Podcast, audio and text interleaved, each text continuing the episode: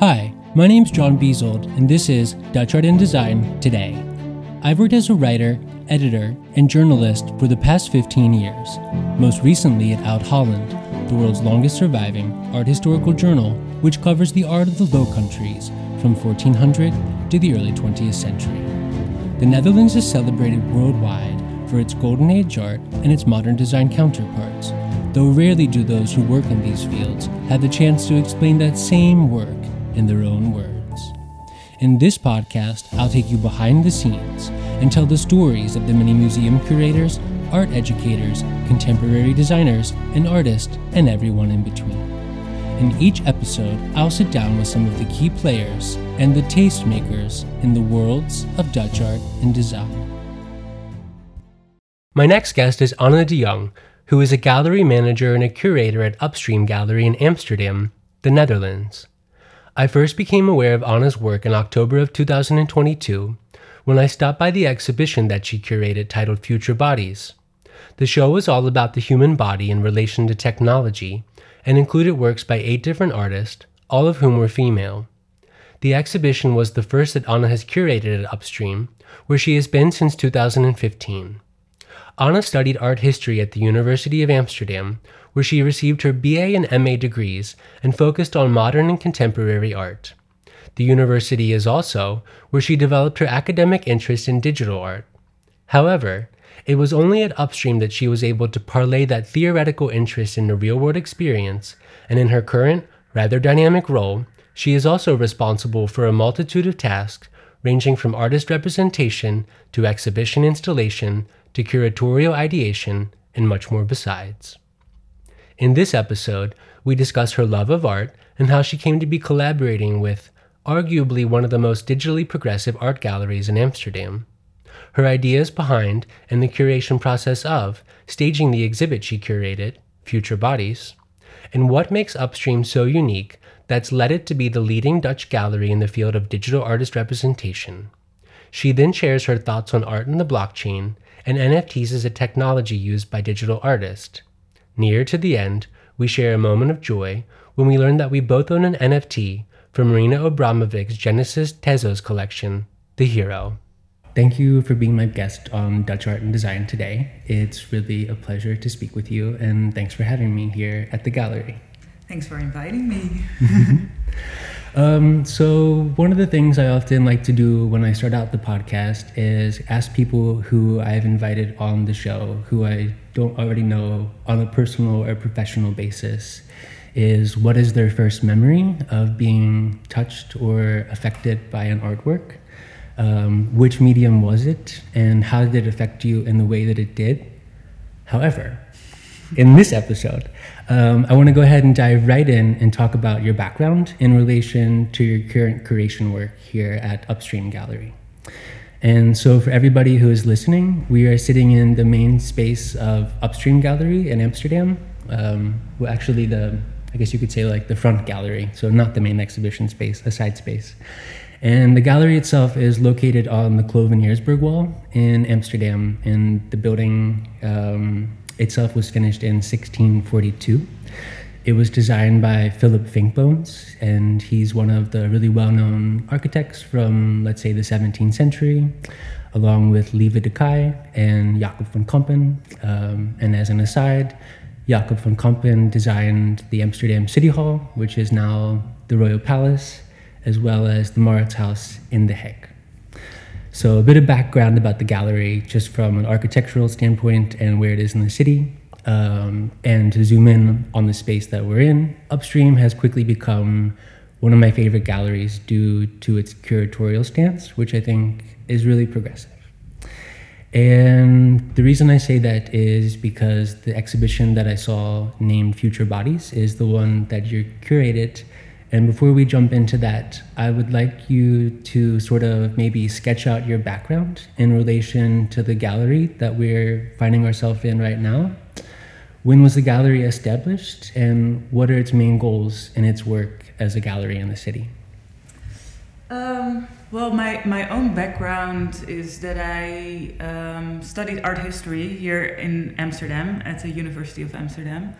So I started there when I was 18, I think, and then in my third year, uh, I wanted to do an internship because it's so much theory and I wanted to know more about contemporary art. Yes. And then um, through a, a, study friend of mine, I uh, she worked actually at Upstream Gallery when the gallery was still uh, located somewhere else. Ah. And so I was 20 and uh, started an internship at Upstream. Uh, this is eight years ago now. Yeah. So, uh, so I started an internship there, and then it was a lot of fun, and I was also really excited to be working in contemporary art suddenly, and it, it taught me a lot that I didn't get taught at at university. Just like the art market and how it works and how you can work together with artists. Um, so after my internship, the gallery actually uh, was going to move to this place, and this is much, a lot bigger. And where was it located before? Uh, in the Pijp. Ah. So it was more like a white cube. Like modern um, contemporary yeah, gallery. It was an old garage, yeah. so pretty low ceilings, which was sometimes a struggle for a gallery. Um, like gray floor, white walls. Makeshift. It was kind of white cube. and then suddenly we came here in this city palace. So they asked like the the owners. I will tell a bit more about the background of yeah, Upstream. Please. Um, uh, so Upstream was founded in 2003 okay. by Nick de Bruin. Okay. So it's 19 years old already. Okay. Um, so and Nick built it up. Um, he started in a very small space uh, near here, new, near Nieuwmarkt.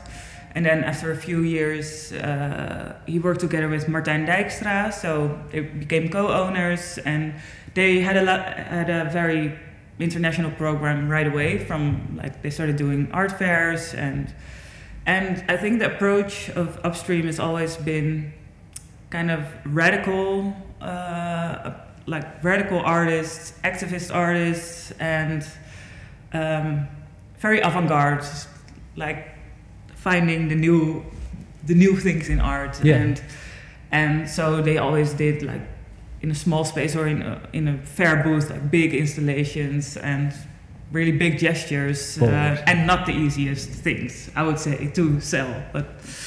Um, so they moved to uh, the Pijp area and I joined in 2015. And uh, well, yeah, I, I, should also say like around 10 years ago, we started working with digital art, which is now a big part of our program. And I think um, also kind of what we're known about now. Um, but it's not the only thing we do because it's always important for us to also to do the whole um, uh, contemporary art uh, uh, scala of painting, conceptual art, um, but now also digital art. So we started working with Rafael Rozendaal yeah. 10 years ago, and he became sort of famous with his websites as artworks yes. at first. Yes. Um, and now he's doing really well in NFTs. Yes. Um, and then later Jan Robert Leegte as well, Harm van den Dorpel, uh, JODI, which are really internet art pioneers from the 90s. Yes. Uh, so we slowly got to work with this whole generation of very interesting uh, digital artists. Um, and it was, um, what makes it so interesting is that it takes a whole new uh, approach to art, like like what conceptual art did in the in the '60s, is now happening with digital art. That there's now artworks that are uh, like generative, so they are endlessly changing. They're never repeating the same thing. Uh, but also, these websites as artworks, like they are public and they will always be public. And so, how do you sell an artwork that is that is public? So, it brings up sort of new ideas uh, in art in in the art market as well. So that's what was so interesting about it. But Yeah. it was never the easiest thing to to to work with. What I'm really curious for is, um, um, like, um, could you talk a bit about as well, like, um, you did your bachelor and master at the University of Amsterdam, so people are aware. But could you talk about um, how you chose to focus on contemporary art and digital art, and that how that eventually like led you here? Like, what were your interest in those um, the contemporary and digital world? That uh, I mean, you ended up in the perfect place for it. Yeah. But like, what what drew you to that as opposed to like an old master painting or, for instance, Mm. drawings? Like that sort of um, own interest of yours in relation to art itself. I was always more drawn to modern art, I would say. Mm-hmm. And it's like I love all art. Also, A true I mean, all, all yeah. like I, I will go to any museum if it's ancient or, but um, I specialized in my bachelor's already into modern art because it kept just uh, exciting me. Just new ideas, new new ways of making art, new ways of viewing art, and I was always writing about avant-garde uh, th- throughout. So at first. Uh, uh, like avant-garde, like surrealism was a big interest of mine. Okay. Um, but yeah, also futurism, Dadaism, like these isms from the 20s. Yes. And then later conceptual art from the 60s. It's Yes. just these new ideas that has, that have always excited me to to push boundaries and to like stretch what art is and what art can be. Yeah. Um, but I actually came at Upstream like in my bachelor's when I didn't know anything about digital art. It's. I mean, So- beyond the '90s, like it's still it's, it's still a growing yeah, field. it's like yeah, it's, and you don't it's get, really new. get yeah. uh, you don't get it at university. Like No. I, so suddenly I was working at Upstream, doing an internship, and getting to know Rafael Rozendaal, for instance, and I was really excited. Not even because I liked his his work aesthetically. mm-hmm. In, I I really like it now, but it was more the the whole conceptual thing of having an artwork that is public for anyone to see over the whole world. Yeah. Uh, so it's a very democratic way of making art, of sharing art. I really like that idea, and I was just well, it was actually the thing that that no one talks about it in university. That I wanted to do something with it, just to have a like new. And also, I had uh, the connection to like big artists in this field suddenly because I was working at Upstream. Yeah. So, So, during my masters, jumped right in. yeah. So it already became a thing in my in my bachelor's that I wrote some essays about internet art mostly, Okay. and then during my masters I I did a specialization in modern and contemporary art, hmm and there I really focused on digital art also in research, but I also did an internship then at Lima, which is a platform for media art and for the conservation of digital art. Okay. Um, yeah, it's a great place, but it's really it's a lot smaller now than it used to be. The New Media Institute, and it also had an exhibition space. Is it Dutch? It is Dutch. Okay. Yeah, it's in Amsterdam. Um, and now it's quite small, but they do a lot of uh, very important work. So they they manage the collections of all the big all the video art and media art collections of the big museums in Amsterdam. So also for Stedelijk, for Kröller-Müller. So yeah, they they uh, conserve their video and digital artwork. So it's very important this uh, because we have to. It's good to keep it for the future. Uh, so I interned there. I was still working here part time. So after my internship, I stayed here like during my studies. Uh, so I worked two days in the week, like as a gallery assistant Yeah. for years. Um, and like specialized in digital arts and like for my master's master thesis I interviewed some artists here and so I really had this um, possibility to really be close to like Lima, to the artist, which was really fun and interesting research. I think that's also really interesting about your background here is that you, since you've been with the gallery so long, and you're relatively quite young in your work uh, in the best possible sense. Yeah. And I think that's really cool because you, when you stay at one place for so long, you get to know not only the people who, of course, you work with, but the people who are external. So all Yeah. the artists. So like you're really. That's also why I wanted to speak with you. Like you're really specialized. So I think that's really fascinating that you've Yeah. started during your studies and now you're actually like putting on like really progressive Yeah. shows as a curator yourself. Like, It really, yeah. I and I always say I kind of grew up with with upstream. like, like I was 20 when I started here, and now I'm manager. And like so, after my after I finished my master's thesis, so I was done at university, and then the gallery manager left. So my colleague, he left, and then it felt logical to get into his his place. So Yeah. since four years now, I've been gallery manager, which means that I just Yeah, for Or those like- for those who don't know, also because um, uh, the show like um, it covers like everything from the Middle Ages to up to today. And one of the things um, like I want to have um, one of my goals with the show is to really give a peek behind the scenes. So could you talk like in the best possible sense, like what does being a gallery manager entail? Like, because I don't think Yes. everybody knows this. no, and it's also kind of hard to explain what a gallery manager really. Yep. It, well, it's more because it's it's just a lot of things. Um, it's like together with with the owner Nick. Um, yeah, we. The gallery represents like 24 artists at the moment, I think. Okay. So from the Netherlands and abroad. Yeah. So we of course sell their work, but we also have like a deep, uh, yeah, work relationship with them. We're kind of a management slash label as well for these artists. So we really help them throughout their career.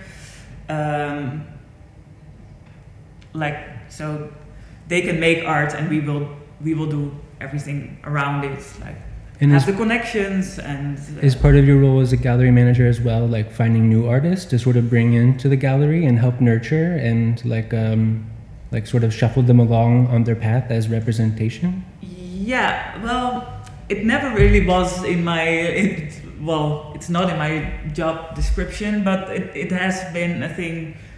Uh, also, the show I curated um, was also kind of an, a research into like all these artists in the show were not with Upstream, like we don't represent them. Yeah. Um, so it was also a research for like maybe who is interesting to work more with. Yeah. Um, so in that sense, I, I have been scouting a bit, but of That's course really the, the a gallery like a gallery is very personal in the sense that most of the artists that we represent are sort of chosen by Nick, uh, who is the owner. Yeah. Um, but yeah, since a few, I've been so connected with the gallery, so I think we we discuss uh, everything now. So yeah, I also have a bit of this influence now. I would say.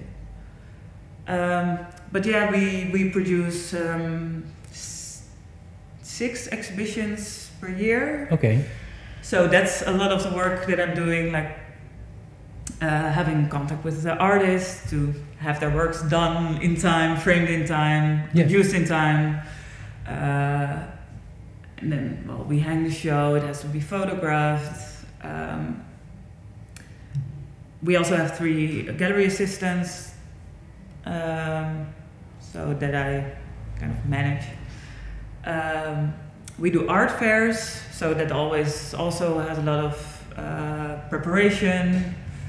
Um, also, like international art fairs, Nick and I will go there for a week and like build up. Uh, uh, Cool.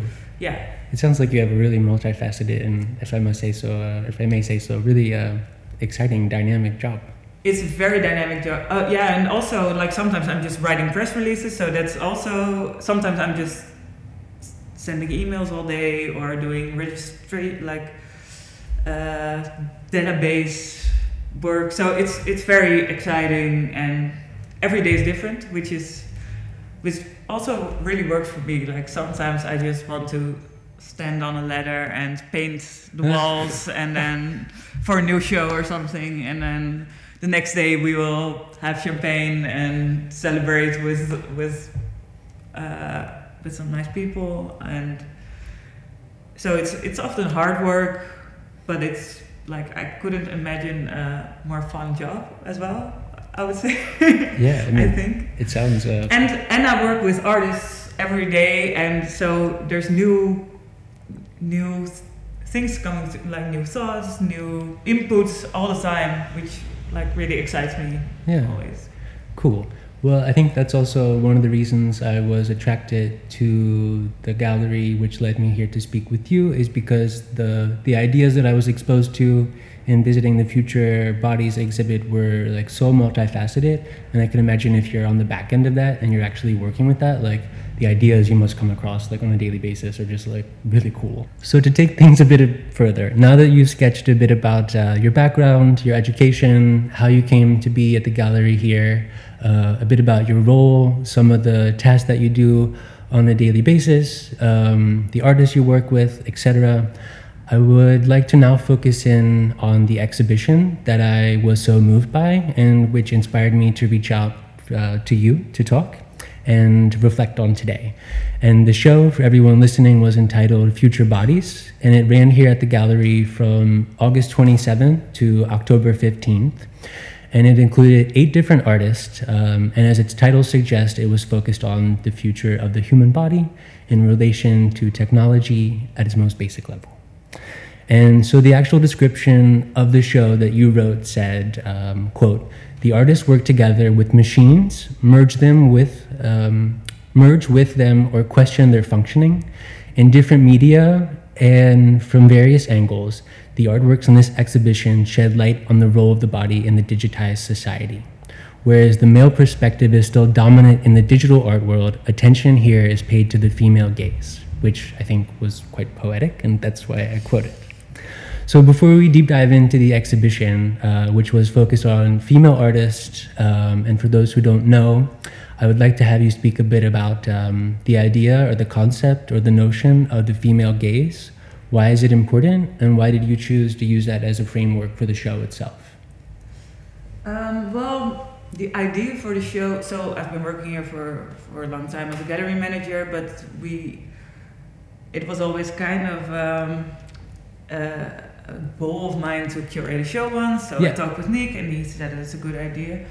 And but we and we were talking about okay, what kind of show should it be? Probably about digital art because that's also my my background. Yeah, And um, but most digital artists we represent are uh, male, and so uh, both Nick and I thought it was important to focus more on female artists, just like put them in the spotlight. Um, so it was kind of from the start an idea to make an all-female show. Yeah. Which I have dubbed about like, should we, we like, should we really focus on what would your doubts be, if I may ask? well, if you, um, you can also frame artists uh, to just for their for their gender or something like. Uh, I do think it's important to make all female shows though because there's so many all male shows and it's just it needs to be leveled out but it's also if you make i don't want to frame any artist just as a female artist or making feminine art so that was kind of what i was doubting about and i, I wanted also to be open to non-binary people or trans people or Everyone. any everyone so and in that sense like i kept it open like if there's a male artist that like really works in this exhibition i i would Not going to say no. no Yeah. but i had so many like great female artists that it it didn't really came up in the end um, but like slowly it it yeah, it was a very sort of, I think, process got kind of personal to make a show about your own interests and your own uh, uh, like themes that that you think a lot about. So this theme of the body kind of came kept coming back to me, which is. Um, of course, the, the body is one of the most depicted things in art history, and mostly female bodies, Especially mostly painted by men. especially yeah, naked in Yeah. female bodies in old master paintings, for very instance. very passive uh, role for for the female body. Um, so, and then also like in relation to digital technologies, this role of the body was very interesting to me. Like we we in a way get more detached from our bodies by sitting into like being on in our computers all the time Staring like our into a phone, intimacy yeah. is is just different um, uh, but but also um, there's also like uh, digital bodies that like avatars or um, bodies walking around in digital space that sometimes represent us, but also can can be anything, and there's a lot of freedom in that. And um, and then I also have this big interest for cyberfeminism, which was a movement in the 1990s, That's cool. uh, which was a feminist uh, movement, kind of inspired by the. Um, uh, writing of Donna Haraway, which was uh, she wrote an essay. Oh my god, I oh a cyborg manifesto. and it kind of um, uh, looked at a future where gender wouldn't be such uh, such a thing, like the difference between male and female, for instance Yeah. um, in the future and that digital technologies could help with that. Because in a digital world it's a whole new world. You can be whoever you want. You can have another name or have another there's a lot of freedom in in in The metaverse.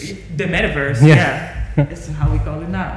So i like this idea and then at the same time it's now 30 years later and it's also uh, digital spaces al- also like kind of took over the same uh, um, workings of the physical world i would say like there's still a lot of racism sexism in the digital space as well Yeah. um, but this idea of uh, finding also or using digital technologies as a tool, as sort of a feminist tool for emancipation, for freedom, was still very, uh, yeah, interesting to me, and I think is still relevant, even though, um, yeah, it's it, we're not like at a equal level at all. Um, That's why I think it's really interesting to talk about. Um, and before maybe we go a bit further, because, um, for instance, one of my really good friends here just finished an MA in uh, gender studies at the University of Amsterdam, and I'm still learning things from them all the Yeah. time. But um, even as a gay man, for instance. but could you talk a bit about, uh, like, before we go into the exhibition, like uh, a bit further in terms of artworks and artists, the difference between, like, at the most general level, um, just because it's a nice discussion. Um, can you talk a bit about the difference between uh, gender and sexuality and biological uh, sex as opposed to gender, just as like a nice introduction? Uh, Yeah. Because I don't think everybody's really aware of this. As you mentioned, like this is still gender equality is not even equal, but people then therefore aren't even aware of the difference between gender and sexuality or biological yeah. sex. So yeah, yeah, this was also um, in my research about how what's it like to inhabit a body. So when we talk about the body, it's often about the um, outside of the body, but what's it like to be born into a body and um, you have to deal with kind of what you get. So it can also be dark skin color, which all like right away when you're born you will like your skin color will influence the way people look at you or, or have all these prejudices and i think it's the same thing with with sex and gender like you're born into a body and suddenly there's all these stereotypes projected on you like yeah. uh, like the simple things like oh it's a girl we have to make the room pink and assign female at birth. yeah, Yeah. and she has to get a doll because she probably wants to be a mother later and uh, so and i think this is still so very deep in, in our society um, these gender roles uh, um, and also in, in art history of course. You get to be uh, yeah you you have to deal with all these things that people put on you even though oh why can't you be indeed non-binary or uh, if you want to change your sex like i think um, people are more open to all the ideas and at the same time at the moment there's so many things going backwards uh, in these things as well like the abortion rights in like the female body in the US is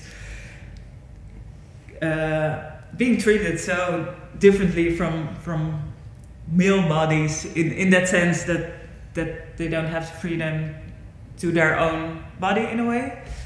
Um, And if you're of a certain mindset, you also just think, uh, for instance, at least that's how I think, like these things are like we're only marching forward, but it's becoming more it's becoming more clear that we can also slide back. yeah, yeah, and that scares me a lot. Like, Yeah. uh, That's also why I wanted to, to speak with you, and Yeah. because I I was yeah I really thought the show was awesome, and that's also why I think it's important to talk a bit about this uh, before we like deep dive into the show because it's super relevant, Yeah. and that's why I wanted to reflect on it with you. Yeah. Um, so before we go a little bit further, um, can you because the exhibition is now closed, could you go ahead um, and speak and sort of like paint a picture of the exhibition itself? Um, I mean, obviously, it was in the gallery here, and the gallery is a monumental space, as we mentioned, from the 17th century. White walls, but it was also very uh, sparsely inhabited. Um, but there were very prominent artworks that stuck out. Um, so, could you just, in the most general sense, like paint a picture of like what you wanted the gallery to look like when people walked in, and what you wanted them to um, like feel and experience when they first saw it? Yeah, for me it was important to show a lot of different media uh, because also in so it was a show about digital technologies, but there's also been a lot of sort of post-internet art or physical artworks reflecting on the digital world. Yeah. Um, so I didn't want it to be just screens or just physical artworks. Um, so I, w- I wanted a nice mix. Yeah. Um, I also wanted it to be really uh, a bit rooted in art history. Um, so we had, uh, for instance, when you came in, um, works by Lynn Hershman Leeson, which Yeah. are original collages from the 1980s. So, Yes. but she's really a big pioneer in. She already in 1960s made these cyborg drawings that are really interesting. So, like merging technology with the human body and she was so ahead of her time and i think only in the last few years she's been recognized as a really important artist so i was also really honored to have her work in the exhibition i was so excited to to open this box and to have her work here. Can imagine. um, so that was important to me to have these different generations as well so Yeah. we have these collages and then um, opposite from her work there was the work of a young French artist, Salomé Chatriot, and she was the youngest artist in the exhibition. But the, the themes of their works were the same. So this was a digital work with um, aluminium uh, works next to it. We had sculpture. So we had a um, diptych by Auriea Harvey from uh, a physical sculpture and a digital sculpture, the same sculpture but in different instances. Uh, we had an aug- augmented reality sculpture by Martina Menegon. Yeah. Um, and also a video diptych by her.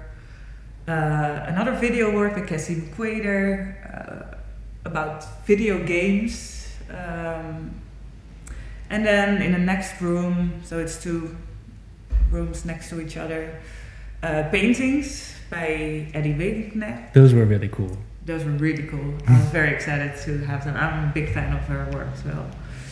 And um, and an installation uh, by Coralie Vogelaar, who was the only Dutch artist actually in the exhibition. And then uh, textile work and video work by Eva Papamargariti. Um, so yeah, a lot of different media, um, different generations. Yeah. Uh, but all in a way about the body, but not not always that literal. I would say. I was really struck by the, as you mentioned, like the diversity of like the range of the artists themselves, and not only their like let's say nationalities and backgrounds, but also the different media types. So now that you've like sketched um, a picture of what the space uh, entailed in terms of the different artworks, could you talk a bit about like um, what you wanted to achieve by having these works in a dialogue together? Um, yeah, so the physical and the digital. Yeah, just I mean, uh, like in the most digital, like in the most um, like general sense, like what did, uh, like you know, uh, of course you chose them and you're the curator, but like uh, by placing these objects in a room, like what did you want people to sort of take away by having them in a dialogue with Mm. one another? It was a big process, by the way, to install it. like you have chosen the artworks, but then to have it, I had kind of made a sort of digital floor plan, but we it, it totally changed when we got works. Yeah. So this was this was like a few weeks of uh, putting things together, and um, yeah, what I I think in our world now it's we move from the digital into the physical. Yeah, that's always like the two words I use: digital and physical. But um, we move between those spaces all the time, um, and we're not even always aware of it anymore. No.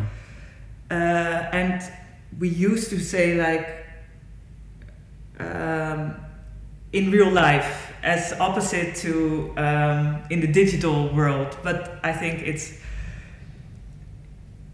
uh, at least now the digital world is as real as the physical world. Like we're, we're moving into out, in and out of it. So and I wanted to have that in the exhibition as well. That you can that an augmented reality sculpture can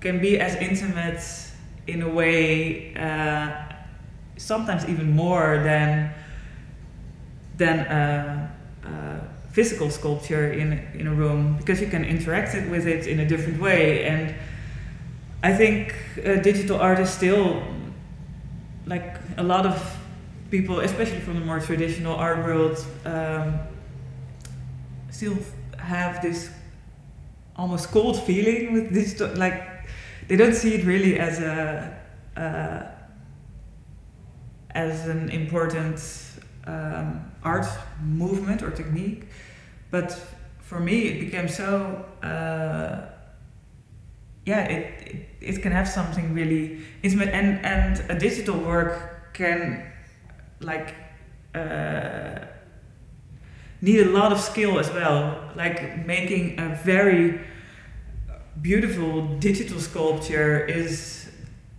Equally as equally time-consuming.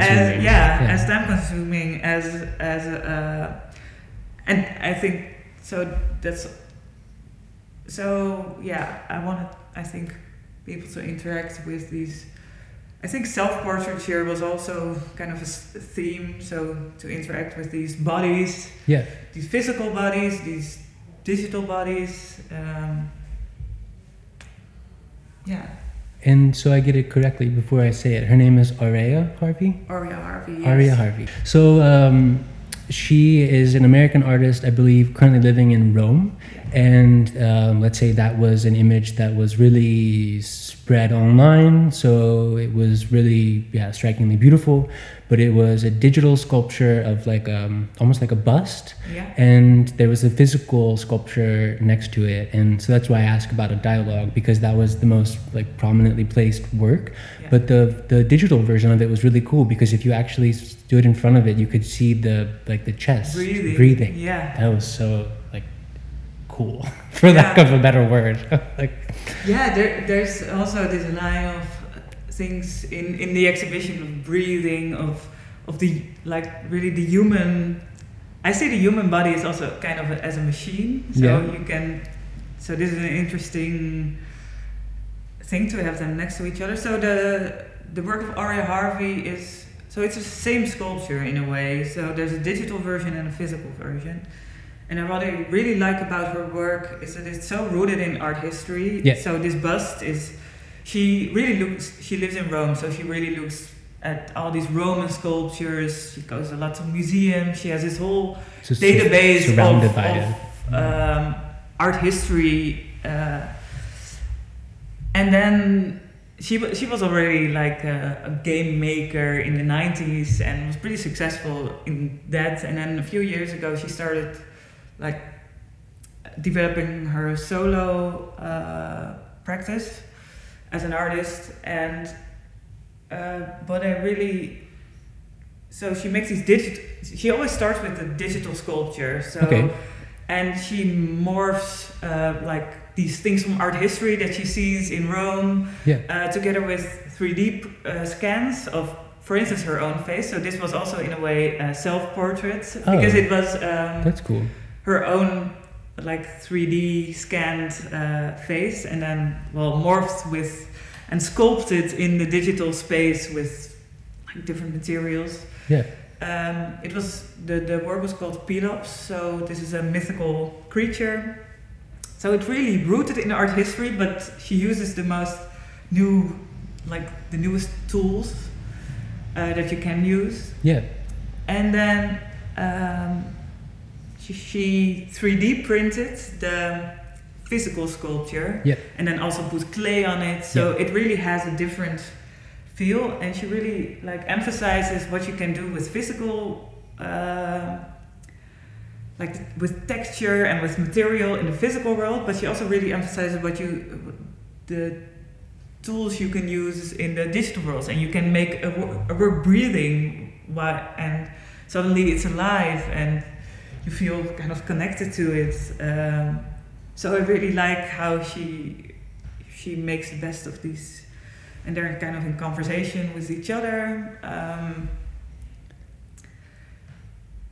like Yeah. in, in the most literal sense like in the exhibition that was like a digital twin and a physical so they Yeah. were literally in a dialogue but the reason i ask about like what you wanted the works to achieve in a dialogue with each other is because like stemming off from that like it was the perfect foundation to like literally have these artworks talking Yeah. to one another so definitely yeah so earlier this year i visited the exhibition that upstream put on in the spring titled uh, art in the blockchain which was over in the Jordaan um, and as the title says, it was about art in the blockchain and included works from artists like Lorna Mills, uh, Rafael Rozendaal, who you've mentioned, Harm van Dorpel, who were sitting in a room with an artwork by. You're actually, for people listening, sitting in front of um, uh, a screen with the work from Jan Robert Leegte's Window series, which was a really cool generative piece that he did with, I think, art blocks. Um, and the reason I mention this is because that show was really focused on works that were on the blockchain. So the most literal sense would be like NFTs, but an NFT is just really a distribution medium. And what I want to ask you uh, about in relation to that show, in relation to this one, is that I was really impressed by this show, um, including artists who work with NFTs, such as um, Martina Menegon, um, whose work is really seductive in its use of 3D but also artists, uh, you know, just from digging into their background who don't make use of NFTs. And for instance, in the case of Cassie uh, Yeah. she's actually even opposed to them. And on her website says like, I'm not going to be flying around the world, like no crypto, no NFTs, no carbon footprint for me. So where I want to take this is, um, since this exhibition was about the future of the body and technology, uh, it would have been hard to include artists who were not, for instance, working with, uh, let's say, NFTs in the most general sense. So, could you talk about um, your own views on NFTs in relation to digital art? Because I think it's really cool, regardless if people mint their work as an NFT or not, that you can now actually own these artworks in like a literal sense. And that's why it's one reason I wanted to speak with you is because you're literally at the forefront of working with artists who are working in this mediums, who are young but also established, who are using NFTs to let's say sell their artwork, those who aren't. So what do you think maybe NFTs allow you to do as a gallery and as a curator and what are your own personal views on them as a technology? Um, yeah, it's it's been an interesting two years with with this whole NFT hype, I would say. um, but yeah, we have been, of course, working with these artists for ten years. So and digital art was really um, kind of not easy to sell. I would say, like that's why I asked. Yeah, yeah. So it's and then, but actually, we had two artists um, well, for instance, Harm van den Dorpel yeah. already talked to us in, I think, 2016 about, and he, he didn't call it NFTs, but he called it tokens on the blockchain. Like, yeah.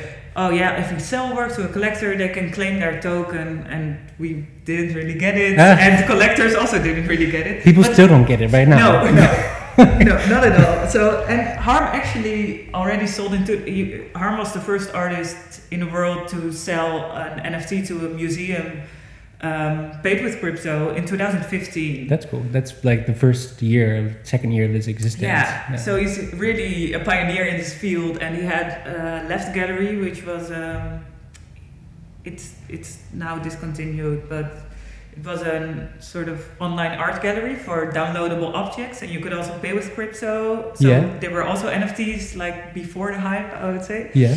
Uh, and then two years ago, there was this big Sale, uh, people. sale for 17 million, and suddenly everyone woke up and everyone was talking about NFTs, about crypto, uh, and sometimes it was also kind of annoying in a way that suddenly everyone was talking about NFTs because there was a lot of money in it, even though like, and a lot of people thought and still think that all digital art is NFT or all NFTs are digital art. Yeah. And we always we were always like, no, this has a lot longer history. Like it's digital art is not a new thing. No. It has been around for well, you could say already from the '60s, like yeah. generative art. Um, and also like someone as Harm who had been struggling uh, to uh, yeah get his work out there. Uh, well, this left gallery that he had was suddenly sold out in within a, a few months. Uh, so he, he, of course, it, it was great as well that these artists finally got recognition for work they have been doing for years and years. Yeah. Um, so when when this hype came up, a lot of people asked us about it right away because we were in this field already. That's interesting. Um, but we did kind of take a step back because we were like, okay, this this is a high. Well, now everyone jumps onto it, and if we were going to do something with NFTs, we wanted to do it right and uh, not jump on a hype train, and uh, so that didn't feel right. Um, but then that summer, so this was 2021, I think. That summer we had a solo show with Harm van den Dorpel, and he had been working on a blockchain-based generative artwork yep. that he wanted to release as an NFT. Um, and that so that was the first like collaboration we we did with an artist for NFTs, and we the first 60 they they came available on an NFT platform later, but we got the chance for Harm's exhibition to sell the first 64 editions to like more or traditional art clients, I would say. So, like, as opposed to um, like exhibiting, for instance, a work that already exists as an NFT, you guys actually were involved in, like, let's say, like the minting process, or uh, like. Yeah, well, no, um, Harm really did all the programming, made his own minting website, and so. But so it was from you as a gallery. Like, Mm. um, yeah, it was it was really a sort of independent harm project, yeah, but we were collaborating in these first 64 editions, that's and then so cool. and then the rest of them released through Folia, which is a Yeah. Berlin-based uh, NFT platform. Cool. Um, but it was really exciting to to have these like people were were excited. We we did sort of a crypto lounge, getting co- uh, collectors into NFTs, uh, explaining how to make a wallet, how Oh, yeah. like so. It, oh, yeah, I forget. it has been a A lot of it has been a lot of um, so I learned a lot and then in the months after I explained a lot to Yeah. collectors as well like suddenly you're an expert in in this uh, field uh, so we sold these these uh, uh, harm NFTs for like 450 euros and then our collectors could also pay with euros and they didn't have to have crypto so Yeah. a lot of people like could jump in uh, without too much hassle for them. And then that project totally exploded. This was Mutant Garden Seeder uh, project, which is the so the NFTs he programmed are mutating over time. Yeah. So endlessly mutating in the blockchain. Yeah, that's so really cool. it's really an amazing work. I still think it's such a classic now already. yeah. Um, and a lot of people thought that because when they got on Folia, it was sold out in one evening, and then the secondary sales began. And in a few months, it like you could like the floor price for for a work like that was um, in dollars like seventy thousand dollar per work.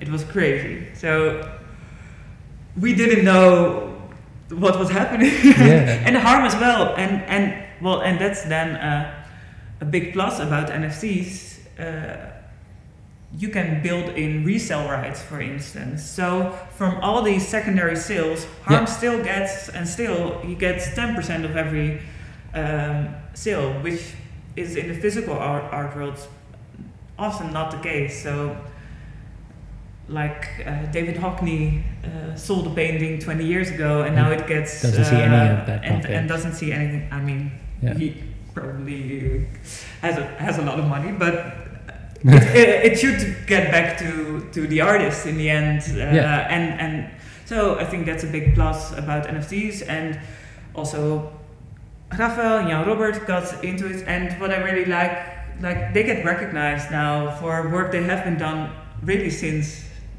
like like for 20 years now, and that's what I really like about this hype is that suddenly digital art came. There's there was spotlight on it, um, not always a good spotlight. Like it was a lot about this money aspects, um, but in the end.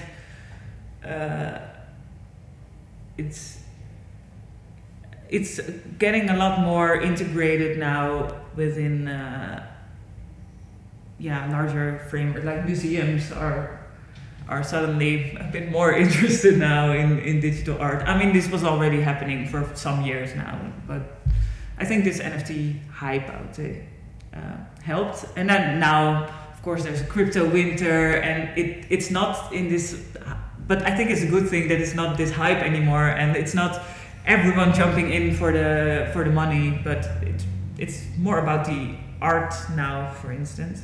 Yeah. Um,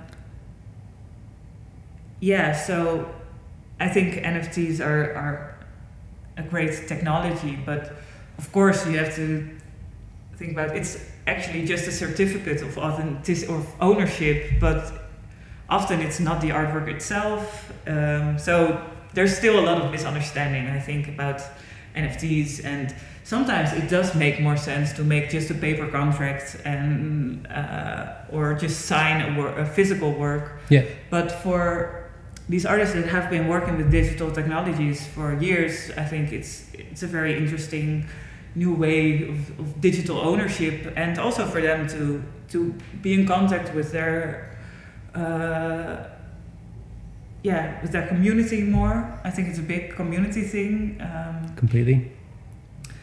And also, of course, we have been working with these artists and their physical artworks we sell in the gallery, but they also have now the opportunity to sell a lot more works to a lot more people also outside the traditional art world, art world because there's now also kind of coming worlds together like we are more in touch with the traditional collectors Yeah. or and museums and uh, company collections but there's a whole new range of collectors now in this crypto world that is not used to going to art galleries often but they look for art on the internet and they are also and I mean uh, Jan Robert Leegte is hanging or Harm van Dorp well, they both are in collections of Stedelijk Museum or uh, or other big museums but they are also uh, uh, big artists in, in this crypto scene. And I think that's also it's just a lot of fun to have this whole new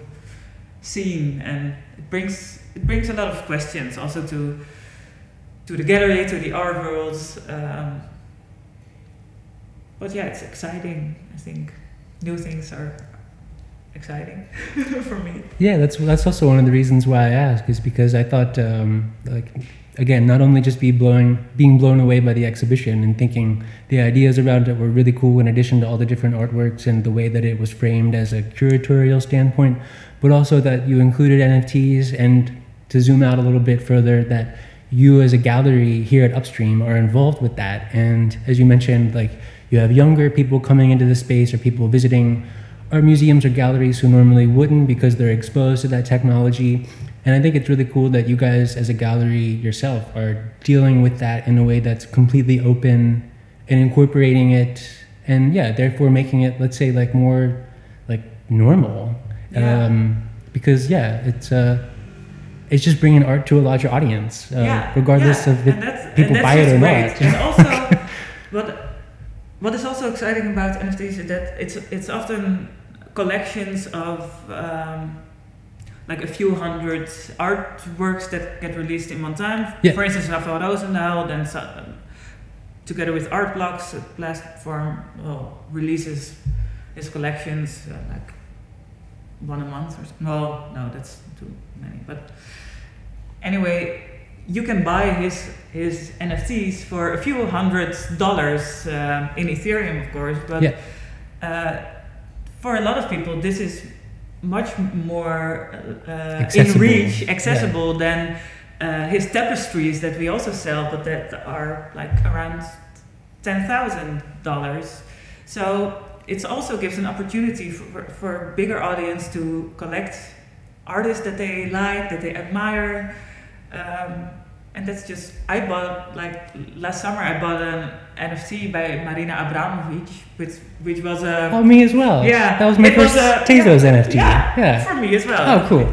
uh, and and it was just so exciting for me. I mean, this was also a big collection of six thousand, so it wasn't that hard to get one. But I own uh, Marina Abramovic, and who I've been a fan of. this is her sitting on sitting on the horse. Yeah, yeah, Yeah. indeed, yeah. And for me, it's so cool to that I can say I own uh, an artwork by Marina Abramovic, who I've been admiring for so long, and that that's feeling. possible is just so great. So. Uh, and also this Martina Menegon piece, which is an augmented reality sculpture, and you can take it home, you can project it in your own room or, or hang it on the wall. And that was also like you can buy it in the exhibition on the Tezos blockchain for I think also um, around hundred dollars. So that was also one of the more accessible artworks, and and we didn't also ask a share of that. Like that was more Yeah. for Martina, Yeah. like to support. Uh, uh, yeah, her practice. But Yeah. I, I really like that there's this. Uh, yeah, of course you need to have a wallet and you have to get some crypto, but That's it's his, also that's his own podcast. But uh, yeah, you need a wallet if like to, you want to jump in. But uh, beyond all that, but with Martinez, uh, I saw she uses uh, Teia a lot as a marketplace, and I thought Yeah. uh, that was really cool. Just as a visitor to the exhibition, that I can go on Teia and buy an artwork, maybe not the one that was here in the exhibition, but one from her, and Yeah. like yeah, about accessibility. Like that's really cool that you guys are Yeah. involved with that. And yeah, that's why I wanted to speak Yeah. with you. Yeah, and I think like, of course, you at a gallery you, you want to sell artworks, and that's, I mean, for the artist that's good, for us that's good, but the most important thing is is to um, support artists in the broader sense, uh, not just to sell their work, but also in their practice and. Uh, so, and that's what I like about NFTs that this community is getting a lot bigger and to get more attention and from a lot of different views. Um, so yeah, that's just a good thing. Well, you're the first person that I've spoken with in a contemporary gallery because um, most people that I've spoken with on the podcast so far are working in uh, mostly like old master museums, Yeah. and of course, all those artists are dead. yeah. so that's yeah another reason I wanted to speak with you today. Well, thank you uh, so much for speaking with me today. I was really again blown away by the future exhi- future bodies uh, exhibit here, and um, that's why I reached out to speak with you because I knew that there were not only interesting ideas about the show itself. Um, in terms of how it was curated, uh, the artworks, um, the background of the artists that were included, but also the way that Upstream Gallery itself functions as a gallery working with artists, and how at the same time you're working with, for instance, technologies on the forefront of contemporary art, such as NFTs or otherwise. And thank you so much. And yeah, I really learned so much and just, yeah, really enjoyed getting to know you a bit better. Thank you so much. It's been a pleasure.